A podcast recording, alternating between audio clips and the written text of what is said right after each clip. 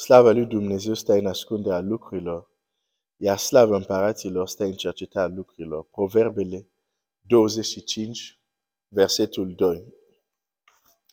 Aș vrea să încep uh, cu versetul cu care am început sau am terminat ieri cu Efeseni 12. Dumnezeu să te binecuvinteze.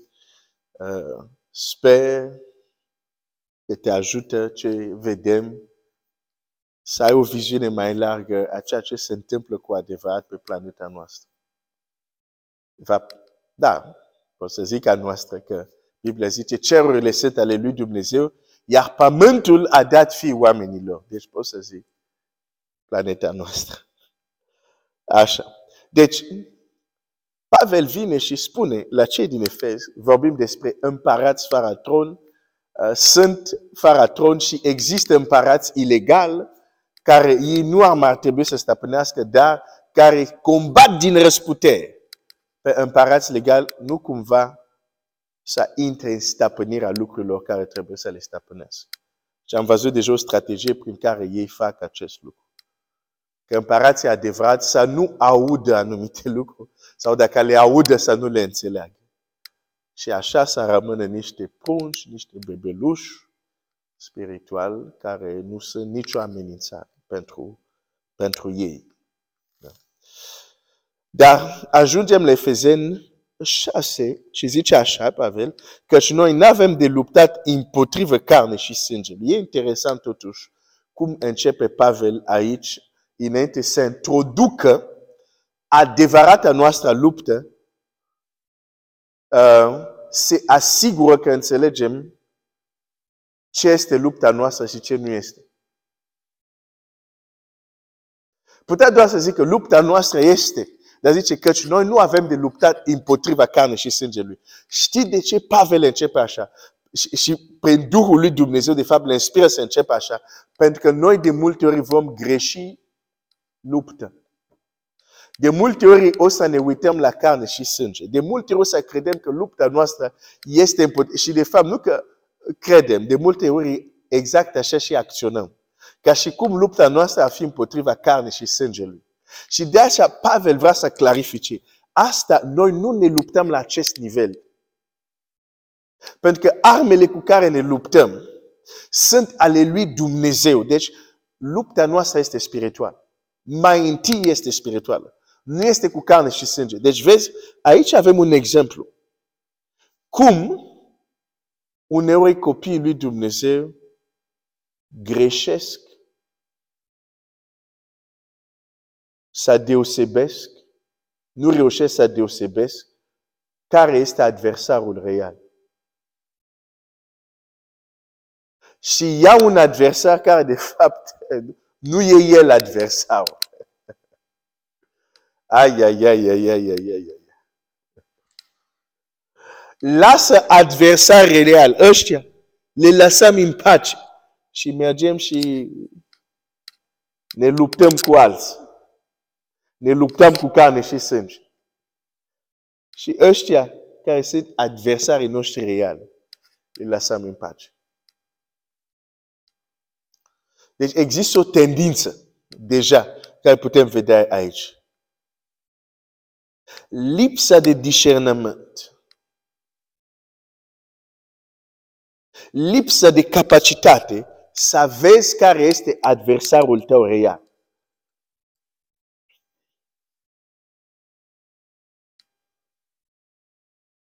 Și unii au crezut că adversarii lor sunt chiar celor frați creștini doar pentru că sunt de o altă denominațiune, ei sunt țintă acum.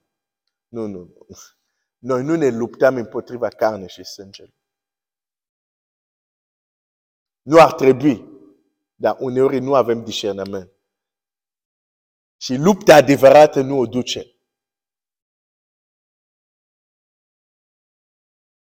Și ne ocupăm de alte lupte care nu ar trebui să fie luptele noastre. Am terminat ieri, am pus o întrebare. Acești uh, domni și stăpâniri care au fost biruit la cruce, care nu au mai trebuit să stăpânească, cine se ocupă de ei? Cine? Înger Miail? Când Pavel a zice, noi nu avem de luptat. Cu siguranță Înger Mihail se luptă la nivelul lui acolo, dar noi aici pe pământ. Cine se luptă? Cine ar trebui, după acest text? Din nou nu răspund, doar citește textul, răspunsul este un text. Este un text. Um,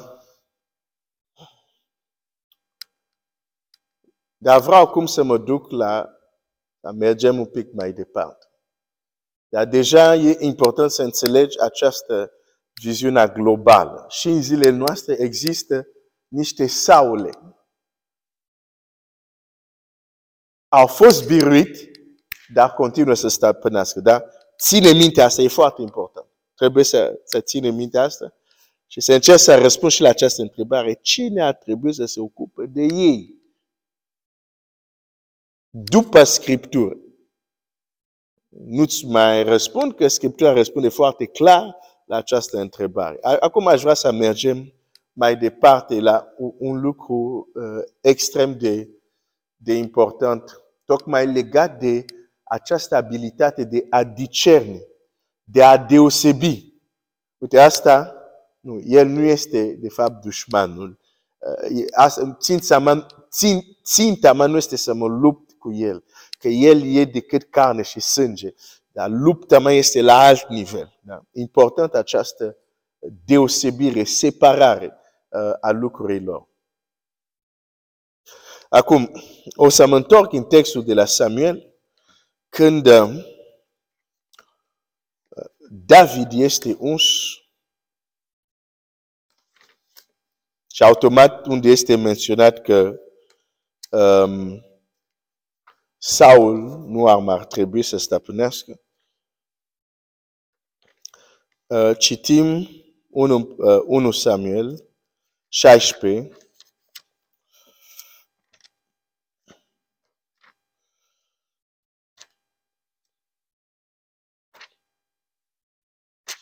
Unu Samuel 16, versetul 1. Domnul a zis lui Samuel, când vei înceta să plângi pe Saul, pentru că l-am lepadat, ca să nu mai domnească peste Israel.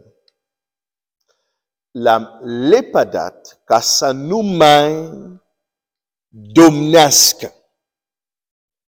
Ca să nu mai domnească. Împărați sunt cei care domnesc. Acum e ceva foarte important. Împărații domnesc, dar domnia lor este mereu legat de un teritoriu. De exemplu, Saul a fost împărat, dar domna pe Israel care era un teritoriu. Saul nu a domnit pe tot pământul întreg. Domnia lui era pe un teritoriu bine delimitat. da? bine delimitat. Deci când vorbim de împărați, ne gândim că domnește și nu domnește la general. Domnește peste un teritoriu bine stabilit. Bine stabilit. De fapt, putem, putem să vedem acest uh, principiu chiar din Geneză. Da. Când fiul de împărat care se numește Adam, în genealogia, una din genealogie Domnului Iisus, Adam este numit fiul lui Dumnezeu. Um, când Adam este creat ca fiul de împărat, când primește de la tatăl lui domnia, da? uite ce zice uh, uh, Dumnezeu în Geneza 1, versetul 20, și 6, apoi Dumnezeu a zis să facem omul după chipul nostru, după asemenea noastră și el să stăpânească sau să domnească, să aibă domnie, să stăpânească peste peștima, peste pasările cerului, peste vite, peste tot pământul și toate teritoriile care se mișcă pe pământ. Aș vrea să spun, și pământul e un domeniu. Pentru că tot universul ăsta nu este pământul. Pământul e inclus în univers. Deci chiar și Adam, când Dumnezeu zice, omul să stăpânească peste pește, pasăre și apoi zice peste tot ce se mișcă pe pământ. Pământul a fost domeniul lui Adam. Domeniul de stăpânire. Deci nu există împărat fără un domeniu de stăpânire. Și de fapt când vorbesc despre împărat fără tron, mai corect de fapt să spun, da, David a fost pentru o perioadă fără tron și implicarea a fost că a fost fără domeniu. E un împărat, dar Israel nu stăpânește Israel. Saul stăpânește Israel. Deci, un împărat stăpânește, domnește pe un teritoriu specific.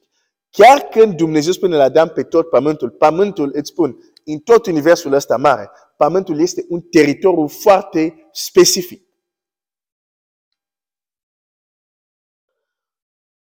Și noi cântăm, ne-a dat stăpânire, uh, uh, în el suntem mai mult decât biruitori. Domnim în viață și așa mai Ok, ok. Foarte adevărat. Sunt texte care sunt în Scriptură așa. Dar la un moment dat trebuie să mergem mai departe și să ne punem întrebare care este teritoriul nostru ca și copii al lui Dumnezeu. Care este teritoriul unde trebuie să stăpânim? Pentru că dacă există o confuzie la acest nivel, cum poate să existe o confuzie? Care este lupta noastră adevărată? Poate să existe o confuzie. Ok, care este teritoriul delimitat de Dumnezeu unde împărații trebuie să domnească? Biblia zice Domnul Iisus este împăratul împăraților. Ca să fie împăratul împăraților, trebuie să existe împăraților. Acest împăraților, care este teritoriul lor de domnie și de stăpânire. Și aici există din nou, din nou, niște confuzii. Niște confuzii. Dar cu ajutorul lui Dumnezeu, roagă-te, Domnul să ne dea lumină și să știm care e teritoriul nostru de domnie. La prezent.